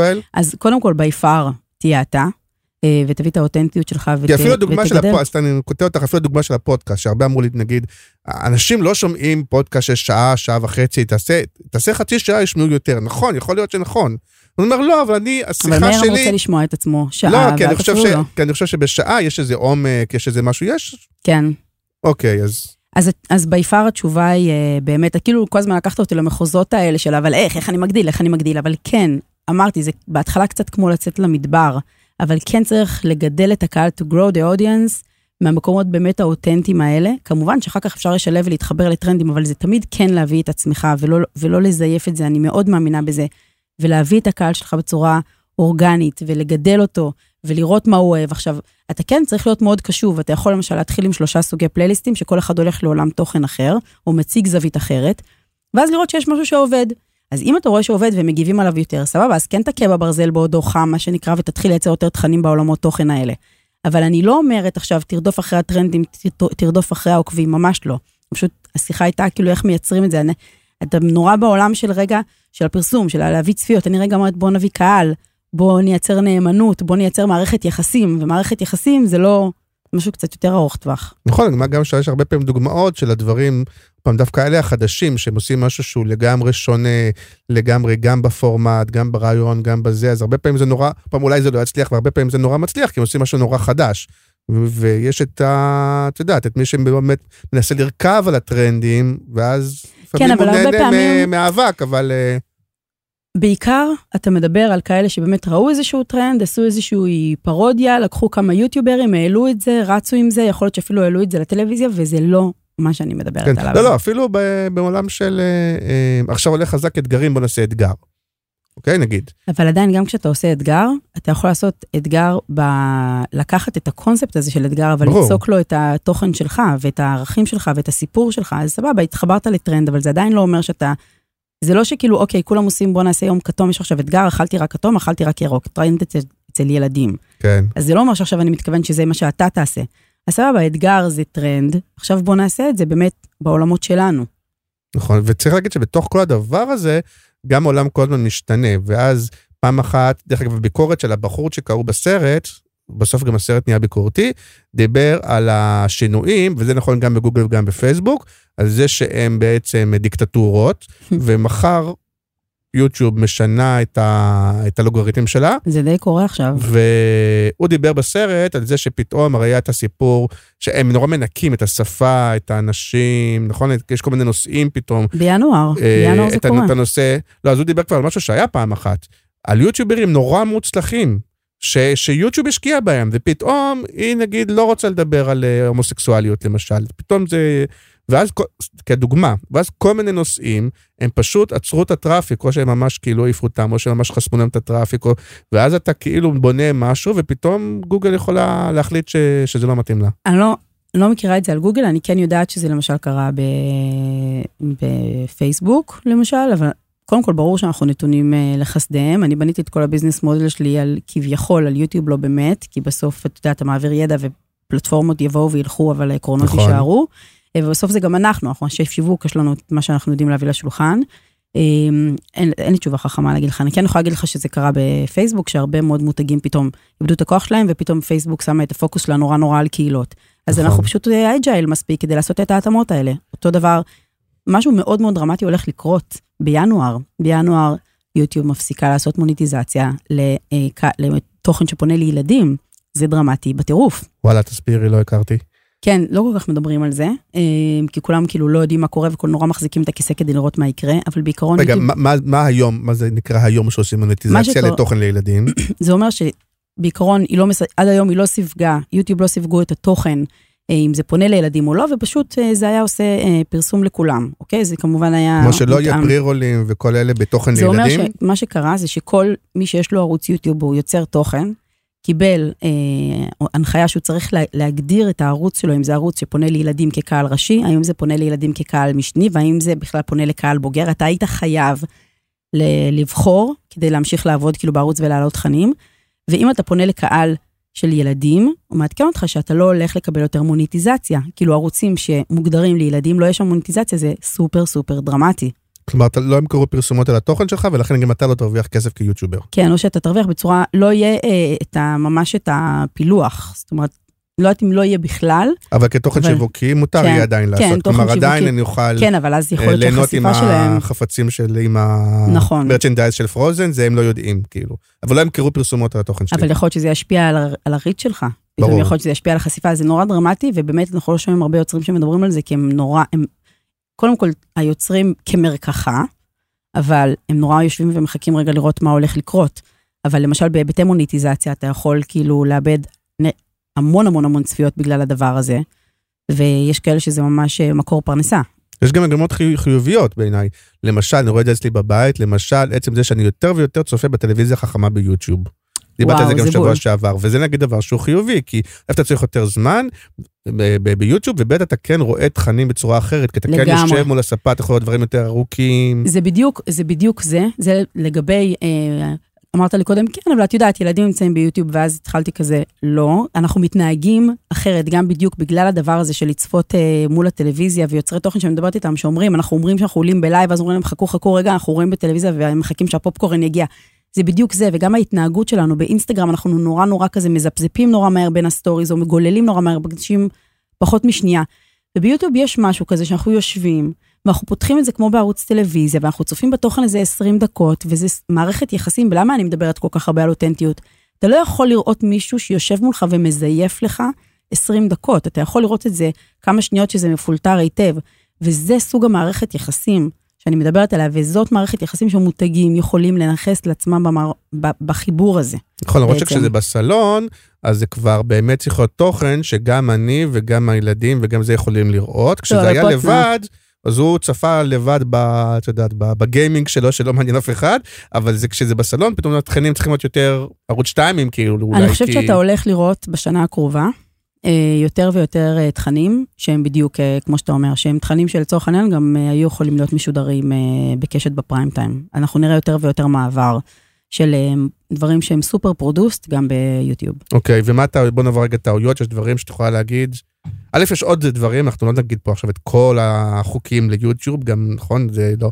אבל בוא נדבר רגע על כמה טעויות, יש דברים שאת אומרת, כמעט כל אחד כשבא לעשות אה, אה, סרטון ביוטיוב זה טעויות שהוא עושה, בואו נחסוך לכם רגע כמה, יש כאלה דברים? כן, הטעות מספר אחת של אה, מותגים, כשאני יושבת איתם, זה שהם מתייחסים אה, ליוטיוב כמו איזה בית אריאלה, פשוט מקום שהם זורקים אליו כארכיון את כל הפרסומות הישנות שלהם, וזה כאילו במקום דרופבוקס יש להם יוטיוב, חבל, כי בעצם המותגים, הלקוחות מחפשים אתכם, עכשיו זה כמו שאמרתי בפעם השביעית, זה מנוע חיפוש, הם מוצאים כן. את הדברים האלה, כאילו, תשתמשו בטראפיק הזה כדי לספר איזשהו סיפור, כדי לייצר איזושהי מערכת יחסים, ולא להתייחס לזה רק איזשהו מנגנון כאילו לאגירת uh, סרטים, אז זה באמת הטיפ הראשון שלי. הטיפ השני הוא באמת מה המסרים ומה הסיפורים שאנחנו רוצים לספר. אחד הדברים זה שאפשר לספר כמה סיפורים ביוטיוב, לא חייבים רק... רגע, בפרסומות ישנות זה עוד מילא, אבל גם עשינו עכשיו איזה סרט אה, בטיול חברה. כן, וואו. נגיד פרסומות ישנות יש לזה ערך, לפעמים מחפשים את זה, לפעמים כן, משהו. אבל, לזה אני בדיוק אבל לפעמים גם עשינו איזה סרטון בטיול חברה, או באיזה כנס, אתה אומר, טוב, הכל, בוא נשפוך את הכל ליוטיוב. בדיוק. בדיוק, מתייחסים לזה כאילו איזה ארדיסק נייד כזה, שזורקים אליו את כל הסרטונים הישנים, כן. ולא איזה משהו שהוא חי, פועם. וקיים. כן. וחבל, כי זו באמת הזדמנות מאוד גדולה. אה, ושוב, כשאני יושבת עם מותגים ואני מלווה אותם באסטרטגיית תוכן שלהם, אז אנחנו מדברים על איפה הקהל שלנו נמצא, מה הסיפור שאנחנו רוצים לספר להם, איך אנחנו עושים את זה, האם זה תמהיל של באמת לייצר ערוץ יוטיוב, שיכול להיות שמי שיהיה בפרונט שלו באמת זה מישהו שאנחנו עובדים איתו ולא המותג עצמו, אולי העובדים שלנו הם בפרונט, אוקיי? אבל שזה לא ייראה באמת כמו איזשהו תשדיר אה, חסות. ואני חושבת שהדבר הכי מרכזי זה איך אתה, כמו בכל דבר, איך אתה נותן ערך לקהל שלך. אתה יודע, יש מחקר שיצא על דור ה-Z, ובדור הזה אמרו, אנחנו מודעים לזה שיש תוכן שיווקי, במיוחד עכשיו עם כל הנושא הזה של האדבלוק שהולך וגדל, אנחנו רק יותר ויותר כאילו נמצא דרכים לחסום הודעות. אין לנו בעיה שתמכרו לנו תוכן שיווקי, as long as it is entertaining, כאילו, כן. תב, רק תבדרו אותנו וזה בסדר, שתמכרו לנו משהו תוך כדי. הם אפילו לא מופתעים מזה, לא צריך להסתיר את זה, זה בסדר גמור. אז גם פה מותגים לא צריכים להתחבא מהדבר הזה, אבל רגע, מה, מה הערך שאתם נותנים, איך אתם מבדרים אותנו, איך אתם מספרים לנו משהו. רגע, זה חלק מהטעויות, את אומרת שלפעמים זה כן טעות, שאם כבר עושים תוכן שיווקי אז הוא מאוד מאוד אה, מובהק ו... לא, הפוך, אני דווקא לא מפחדת מהדבר הזה. כי אנחנו עכשיו בשיחת הטעויות. לא, הטעות שאני, מתכוון, אה, שאני מדברת עליה זה שהם עושים משהו שנראה כמו איזשהו תשדיר חסות, והם חושבים שזה עכשיו איזשהו תשדיר שהוא, זה לא. הסיפור, הקטע הזה של לספר סיפור, של להתייחס ברצינות רגע לקהל שלך, זה משהו שהוא נורא נורא חשוב ולא משקיעים בו מספיק. אוקיי, ואתה רוצה לדבר מילה על איך מקדמים את התוכן שלך ביוטיוב? אמ, אני חושבת שאחד זה באמת לעשות את זה דרך קריירס אה, כאלה שיש להם הפצה מאוד גדולה. אה, שתיים זה עבודה נכונה ביוטיוב ובאמת לעבוד בצורה אורגנית מאוד מאוד טובה. אבל ו... לקדם נגיד בכסף ביוטיוב זה אפקטיבי או שזה, כלומר זה... באמת יש אנשים שרוצים עכשיו לראות קליפ על משהו, יתחיל להם סרט על משהו אחר ובאמת ימשיכו לראות אותו, או ש... נורא לא תלוי, לא בסוף יש פה תעשייה שלמה, יש פה איזה חברה שקוראים לה גוגל, שזה, כל, שזה מה שהיא עושה. כן. Uh, בכל הנושא הזה של uh, קידום, אז כאילו זה שלהם, אני לא, אני לא מתעסקת בזה כל כך, אבל אני כן אומרת, אתם יכולים להביא את האנשים לערוץ, אבל שיהיה להם במה לצפות, שיהיה להם סיפור לספר. זה אמנם התחלת הפאנל, ואתם יכולים להעביר אותם אחר כך למקומות אחרים, אבל אני יותר בעולם הזה של החלק האורגני. אבל ראיתי באיזשהו מקום שאת אומרת, להבדיל מפייסבוק שלא אוהבת כל כך להוציא את התכנים שלה החוצה ולא אוהבת לינקים ממקומות אחרים ורוצה הכל בתוך הבית, שראיתי שאת אומרת שיוטיוב כן אוהבת שמביאים, שבאים מפייסבוק, שבאים מ... יוטיוב מאוד מאוד אוהבת, זה גם עוד משהו שמאוד טוב לאלגוריתם, שהוא רואה שמגיעים אה, באמת צופים, הוא אוהב שמגיעים בעצם צופים מפלטפורמות אה, אחרות, כן. ואז באמת צריך לדעת איך להתגבר על זה באינס, ביוטיוב, בפייסבוק, סליחה. כי זה הרי, כיף- אם אתה מעלה את זה ממש בפוסט, אז הוא מוריד לך את החשיפה, ואז יש כל מיני פתרונות יצירתיים איך... אה, בתגובה הראשונה, איך- כל מיני בדיוק, כאלה. לתגובה ראשונה, לא ממש אלגנטי, אבל, אה, אבל כרגע זה הפתרון. אמ, אז זה כאילו עוד איזושהי דרך לעשות את זה. ותשמעו, בסוף מותג, אה, לגמרי מוזמן לשים את, ה, את הכסף על לקדם את, ה, לקדם את הערוץ, אבל בעיניי הוא צריך גם לחשוב על איך הערוץ שלו בעצם אה, מחזיק ומה הסיפור אה, שהוא מספר. אוקיי, נדבר קצת עלייך? הנושא האהוב עליי. אוקיי, אז, אז א', תגידי רגע, מה, מאיפה המומחיות שלך בעצם בדבר הזה? כי אם היה באמת, אם אורן טרסוב הייתה עושה עכשיו, אומרת, אני אקים בית ספר, זה, אתה אומר, אוקיי, היא כבר כמה שנים, ויש לה מלא אנשים, ומלא, מה בעצם, מה המומחיות שלך ב- ב- להגיד, אני מקימה בית ספר כזה, או מעבירה הדרכות על יוטיוב? אה, אני חושבת שאחד, בזכות זה שהייתי אה, בגוגל, אז באמת למדתי את הדבר הזה קצת מבפנים. הדבר השני זה שאני מכירה את האקוסיסטם של יוצרי התוכן מאוד מאוד טוב. אה, גם עוד מלפני כן, אני לא יודעת אם דיברנו על זה, אבל אה, אם לפני זה הייתי סמנכ"לית שיווק של אה, קבוצת טוניגמן, ולפני זה חמש שנים בקוקה קולה ובלוריאל, ו... אז אני באה בכלל מהעולם של השיווק, אז אני גם מבינה מאוד שיווק, אז אני יודעת לתת את הפרשנות הזאת בעצם למנהלי שיווק ולהתאים להם את הדבר הזה. ואז זה גם, ולא, ודרך אגב, לא את כל הדברים אני מעבירה, אבל אני יודעת מה צריך ללמד, ואני מביאה את האנשים הכי טובים שיודעים ללמד את זה, אז חלק מהדברים אני מלמדת, אבל אני לא יודעת ל, לא, ללמד כי אני רואה שאת עריכה. גם מתנסה, תוך כדי את גם מתנסה בעצמך, נכון. ויש לך את הערוץ יוטיוב בשלך, משגשג. ואת גם... אה, אה, וזה באמת היה הכי walk the talk, אני אמרתי, אני לא יכולה לדבר על יוטיוב. hands on כאילו ממש. לגמרי. וכל הדברים שאני אומרת אה, לא לעשות או לעשות, ואז אני לא עושה אותם בעצמי, כמו לצלם טאבנל, ואז אני שוכחת שלא כן. צילמתי, אבל זה באמת אחד הדברים שאתה חייב רגע לצאת מהאזור נוחות שלך ולעשות דברים בעצמך, אתה לא יכול לדבר על לעשות ערוץ יוטיוב, אבל אני לא חושבת שאני צריכה לד- לדעת לצלם ולערוך, ואני צריכה להבין מה העקרונות. ובסוף אני מבינה תוכן ואני מבינה מותג, אז אני יודעת לעשות את החיבורים האלה. זה יכול להיות עם היוצר תוכן הזה, זה יכול להיות עם ה... אה, דרך המותג הזה, ובסוף צריך להבין את האסטרטגיה וצריך להבין את המשימות של המותג. אז כשאני יושבת עם סמנכ"ל שיווק, אז הייתי בריטייל, הייתי בעולמות של אופנה, הייתי במוצרי צריכה, הייתי ב-B2B וטיפה בגוגל. כנראה שאני אוכל לדבר איתו באותה רגע, שפה. ספרי לי רגע על גוגל. מה, מה עשית בגוגל אמרת? הייתי בצוות של השיווק. אוקיי, ומה הדברים שבאמת לקחת מגוגל, שלקחת מגוגל שעכשיו עוזר לך, זאת אומרת, כמי שהייתה שם וראתה ושמעה וספגה, אני עכשיו יכולה לתת מהידע הזה ל... אחד, אני חושבת שזה באמת את התובנה הזאת, שאני מאוד מאמינה שהפלטפורמה הזאת הולכת להתפוצץ אה, בקרב קהל בוגר, אני מרגישה את זה עכשיו. כן, ושחסר באמת את הסקיל הזה של אה, לנהל ולהפיק ערוצי יוטיוב לא לעצמך, ומשם באמת יצאה התובנה הזאת. וגם אה, איך לעבוד בעצם עם יוצרי תוכן, ובכלל איך לפתח אסטרטגיות תוכן אה, ביוטיוב, והאמונה שאתה יכול באמת לשנות מחוגים, או להזיז, בעצם לייצר תנועה של אה, לקוחות באמצעות תוכן, כפרפורמנס. אבל בגוגל הרגשת שיודעים את זה, שגם בגוגל עצמם עדיין זה דבר שהוא מתגבש תוך כדי, כלומר, האם בגוגל כבר נתנו לך את המתודות, ואיך עובדים עם יוצרי תוכן ואיך עושים את זה, או שאומרת, כשאני בגוגל, היות וזה שאני עובדת הרבה עם, אז לאט לאט מתגבש ניסיון, ידיעה, הבנה. האמת שזה הגיע יותר מהצד של, ה, אה, של ה sales, אנחנו נורא, אוקיי. מה שמעניין בעצם את הצוות של, של ה marketing יותר, זה לתת כלים ליוצרי תוכן, לעודד אותם, לתת להם איזושהי חוויה של אה, קהילה, כדי שהם ימשיכו, ול, אה, ימשיכו ליצור. וברגע שהם עושים שיתופי פעולה עם מותגים בעצם, זה גם מחזק אותם, זה מביא להם מצד אחד פרנסה, זה מביא להם איזושהי חשיפה נוספת, אז יש פה איזשהו ווין ווין כשעושים את החיבור הזה בין גוגל מותג. ממש גם מחברת בין אה, מותגים לזה, או שזה רק הסוכנויות וה... אני חושבת שזה מקום שנותנים אה, לס- לסוכנויות, אבל כן נותנים את הספורט. נותנים את הספורט במה שצריך, נותנים את העזרה, היה פרויקטים מאוד יפים שהצוות מכירות אה, של גוגל עשו.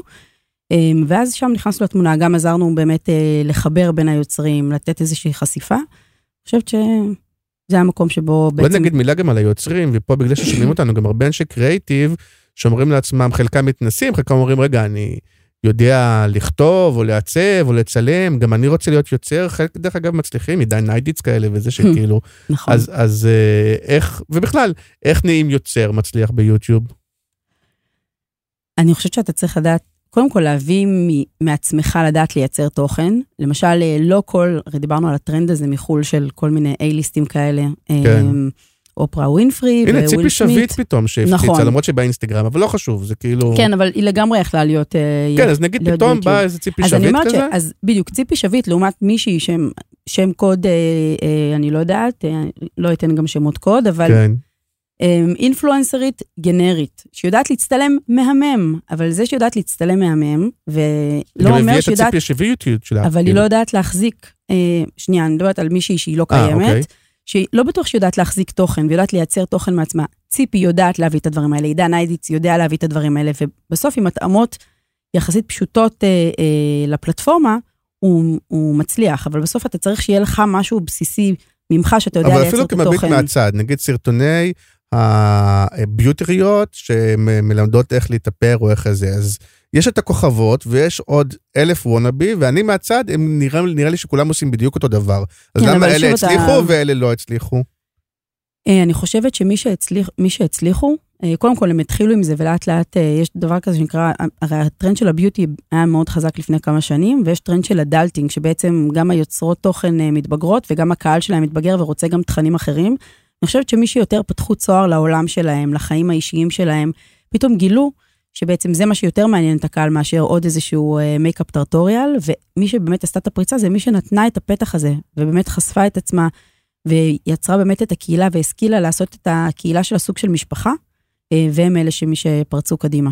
אני גם קר... אה, שמעתי איזה הרצאה, אני לא זוכר עכשיו של מי, אבל שמאוד מדבר על ההתמדה והעקביות. כלומר, מאוד, מאוד חשוב. אה, אני לא זוכר, הוא נותן דוגמה למישהי מחו"ל שהתפוצצה, והוא הראה איך שנתיים לגמרי, העלתה שבוע אחרי שבוע אחרי שבוע, כלום, כלום, כלום, כלום, כלום, לגמרי. כלום, כלום. זה בדיוק ההליכה הזאת במדבר, זה בדיוק זה, ובגלל זה זה גם נורא, זה נורא נורא קשה. מישהי שיש לה עכשיו איזה 300 אלף עוקבים אה, באינסטגרם, להגיד לה בואי תפתחי עכשיו ערוץ יוטיוב, ולהתחיל מחדש את המסע הזה של להביא עוד עוקבים, להביא צפיות, לייצר את ה traction הזה, זה מאתגר, זה לצאת למסע. וזה גם מסע עם עצמך של האם אני רלוונטי, האם אני מעניין. אז בגלל זה זה קשה להם להיכנס לתוך הפלטפורמה הזאת, בהתחלה.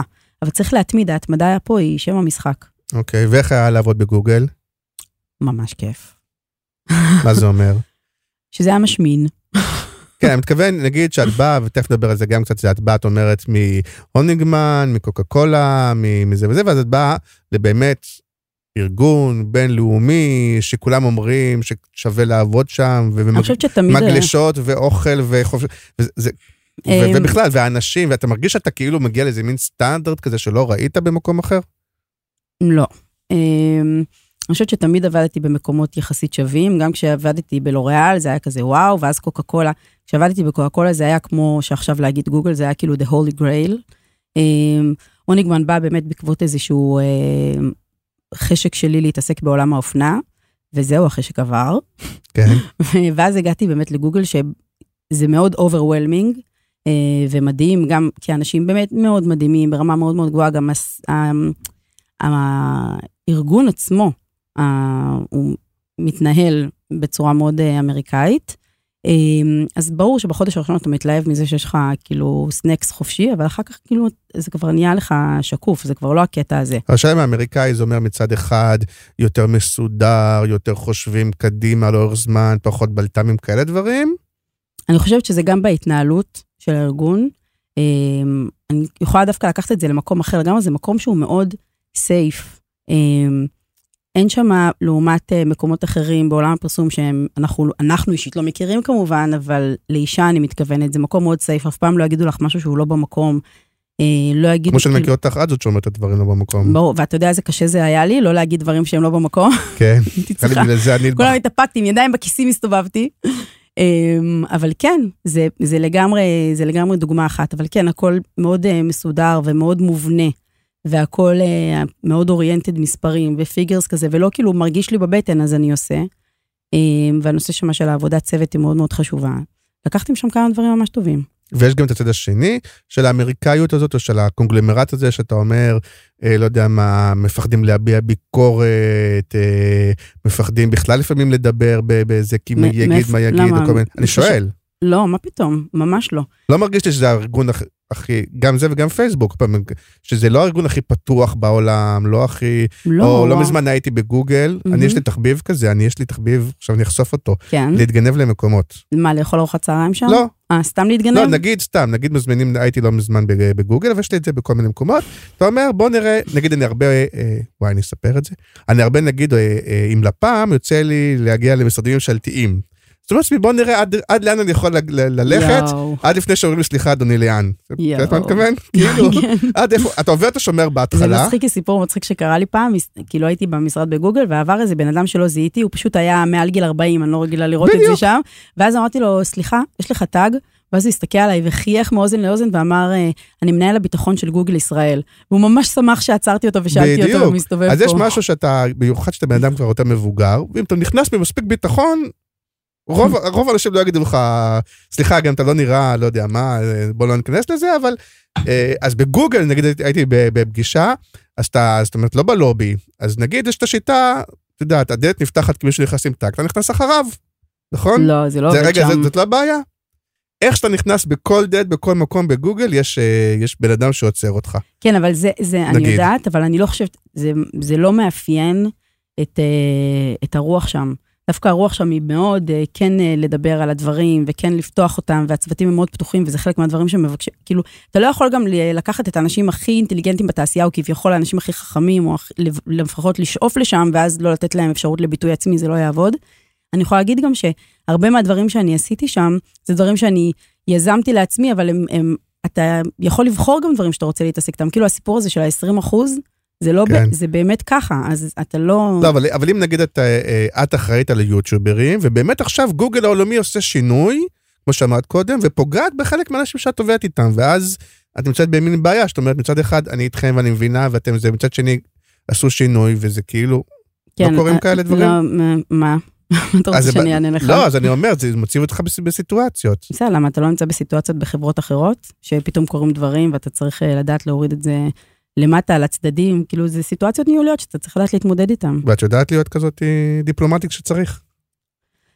It's uh, under construction. לא, האמת שכן, אני דווקא יודעת, את כן, כי אני סתם. פגשתי אותך, אני הכרתי אותך כשהיית בגוגל והיית מאוד כזאת, זה חלק מהעניין, היית מאוד רשמית וגוגלית כזאת. כן. כן, אתה מקבל את זה כשאתה שם. כן, אתה מקבל את זה, אבל יותר כיף לי ככה עכשיו. אוקיי, ובוא נדבר לפני גוגל, האמת שזה סיפור, אה, מה, מה, מה אתה רוצה לדבר? על הקריירה שלך, לפני. אמ, האמת שאחד הדברים זה שבאמת אף פעם לא הייתי באג'נסי. אה, כן. תמיד הייתי בצד שקונה. צד לקוח, מה שנקרא. בדיוק. הייתי תמיד בצד של הלקוח. רגע, אז התחלת ב... אה, אני לא יודעת כמה רחוק אתה רוצה שאני אלך איתך, אבל כאילו העבודה הראשונה הראשונה שלי בכלל הייתה במשרד ראש הממשלה. אבל כן. כאילו זה, ומשם התחלתי להתגלגל. שושואיסטית כאילו. כן, גם. כן. אתה לא- מדמיין אותי שושואיסטית? משרד הממשלה לא בכוונה היא שהגשת קפה לא במשרד הגשתי- של רוה"מ, אלא לא, לא הגשתי קפה לאף אחד. שב"כ מוסד כאלה, כן. ואז אה, באמת אה, אחר כך הייתי שם במדור תקשורת בתפקיד האחרון, והגעתי כאילו משם, ישר, זה עשה מספיק רושם כדי שאני אוכל לדלג על שלב התקציבאות בחיי, אוקיי. וישר התחלתי באמת בצד של הלקוח, מנהלת מותג, כל המסלול, מנהלת מותג, מנהלת שיווק, אה, סמנכ"לית שיווק, ותמיד, בלוריאל? לא? בלוריאל, ואז אה, חופשת לידה של ילד מספר 1 עברתי לקוקה קולה, כן. הייתי מנהלת מותג קוקה קולה, חופשת לידה של ילד מספר 2 פלוס כמה זה עברתי לאוניגמן, חופשת לידה של ילד מספר 3. לא, אז דווקא רגע, אבל אני אקח את זה כי אני אנסה להציג תשובות אחרות מה- מהתשובות שיצאתי ממכנית, כי זה באמת נושאים שמעניינים אותי. אז דווקא במקום הזה, שכן היית באזור של צד לקוח, וכן לא עבדת בסוכנות, אבל עבדת בסוכניות. יש משהו בדבר הזה של המקום של הסוכניות הוא בסימן שאלה. אפילו את, שאת אומרת, אני עובדת עם, בדרך כלל לא כך סוכניות, אומרת, אני אקח יוטיוברים, אותי, את המותג, לא צריך סוכנות. ואז גם זה גוגל לא- הרבה פעמים, היא, היא מצד שני משתפת פעולה עם הסוכניות, מצד שני היא מייתרת את הסוכניות, כל הדבר הזה. אני לא נכנסת לעניינים של גוגל, אבל דבר אחרון לא, אני שאפשר מדבר על להגיד, תופעה, אני, מהדבר האחרון שאפשר להגיד זה שהסוכנויות בישראל מיותרות, אני גם רואה אה, לקוחות. לקוחות צריכים את ההנדל... רגע, כותרת, הסוכניות בישראל מיותרות. לא, אמרתי, הדבר אה. האחרון שאפשר להגיד בישראל זה שהסוכנויות מיותרות. אה, אוקיי. הורדתי עומר, תמחוק את הכותרת. כן, הדבר האחרון שאפשר להגיד. כן, שהן אה, מיותרות. בסוף אה, מותגים צריכים את ה handholding הזה ואת התמיכה הזאת של, של המשרדים, מישהו שהם סומכים עליהם, מישהו שעושה איתם דרך. ואני גם רואה, כשזה קמפיינים גדולים, כשזה מהלכים גדולים, אתה צריך שיהיה שם מישהו איתך שגם שיתייעץ איתך, וגם קצת ייקח איתך את, ה, את האחריות הזאת.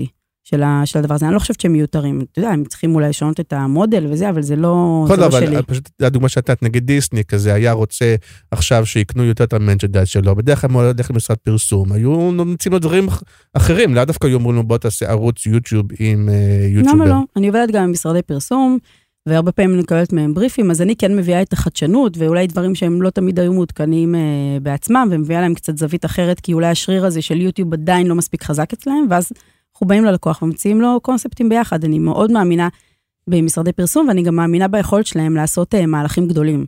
ואת לא רואה מתח מובנה היום בין גוגל פייסבוק לבין המשרדים? לא, יודעת, לא התעסקתי, אוקיי. הייתי, במ...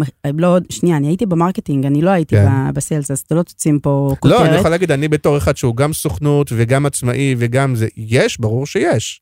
אין מה לעשות. וזה בסדר, זה דרכו של העולם גם, אני אני לא, להגיד שה... לא אומר את זה במקום בכייני, יש. סבבה. אני מתחרה עכשיו, נגיד, גם בעצמאים כמוני, גם במשרדי פרסום, וגם ביוטיוברים, וגם... בסדר, הכל תחרות, זה בסדר. נכון, אני חושבת שמהצד של גוגל, מה שאני ראיתי, ולא ראיתי, ולא ראיתי את זה בתור מישהי שהתעסקה בעשייה הזאת, כי לא טיפלתי בהם, אה, גוגל מאוד שומרת, נראה לי, אבל וואי, אני לא רוצה ללכת לזה, אבל גוגל מאוד שומרת על היחסים, כאילו, נראה לי שזה... היה לי אותה באירוע איתי, עכשיו, נכון. כאילו... נכון, נכון, בשביל זה גם דיברתי על... אה, בסדר, רק אה, ש- שיש, יש פה איזה, יש פה איזה מצב, יש פה איזה בקיצור, עניין. רצית להגיד משהו, אמרת אותו, ולא קיבלת ממני שום תיקוף לדבר הזה.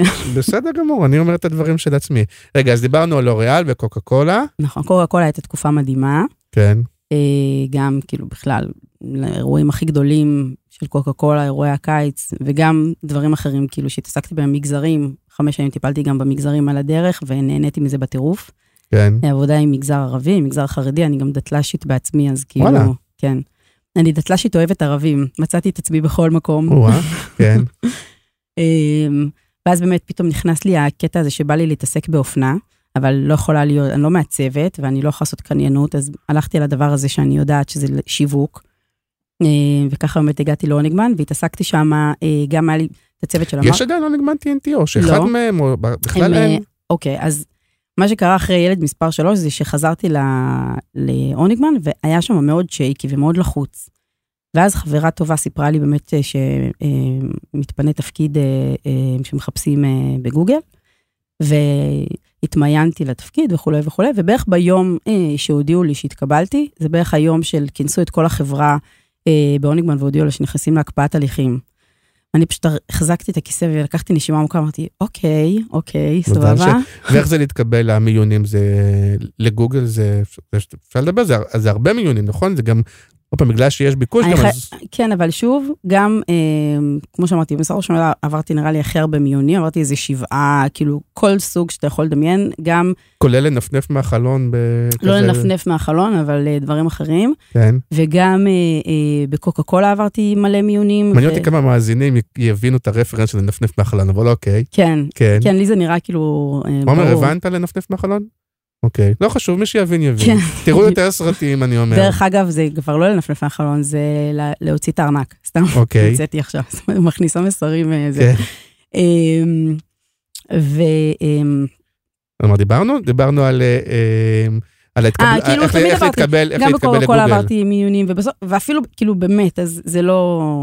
אני חושבת שזה פשוט אה, עניין של, בכלל, בכל הדבר הזה, זה תמיד אה, עניין של אטיטיוד. כאילו, רגע, לבוא לזה שנייה cool, לכל דבר, לבוא לזה cool, לבוא לזה נינוח, לבוא לזה, לא לבוא ולהגיד, וואו, אני נורא רוצה, לא משנה עכשיו אם זה גוגל או כל דבר אחר, וכאילו, ברור שלבוא עם סופר מוטיבציה, אבל כאילו, easy going כזה, הקוליות הזאת, היא עושה את ה... ועכשיו את בכלל ההבדל. באטיטיוד של יזמית.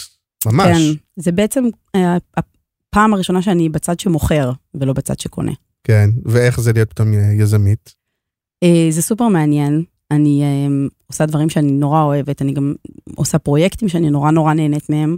זה נורא תלוי בך, אבל תמיד גם הייתי בן אדם כזה שנורא גו גטר כזה ומשיג. לא, אני, כאילו. אני אומר יזמית ולא רק עצמאית, כי זה לא שאת אומרת, אוקיי, עכשיו אני אהיה יועצת שיווק, ויש בזה כן. יותר מיזמית, כי זה ממש להמציא קטגוריה שכמעט כן. אין. אני גם בונה ואז צריך לעורר קטגוריה. צורך בזה. נכון, אז אחד האלמנט הזה של באמת יש פה חינוך שוק, כי אני, אחד צריכה לשכנע אותך שיוטיוב זה לא רק לילדים, ואחר כך אני צריכה לשכנע אותך שיש פה מקום למקצוע חדש, ואני גם צריכה לשכנע אותך שאתה צריך לעשות אסטרטגיית תוכן ביוטיוב, ואני צריכה לשכנע אותך שאתה צריך לעבוד עם יוצרי...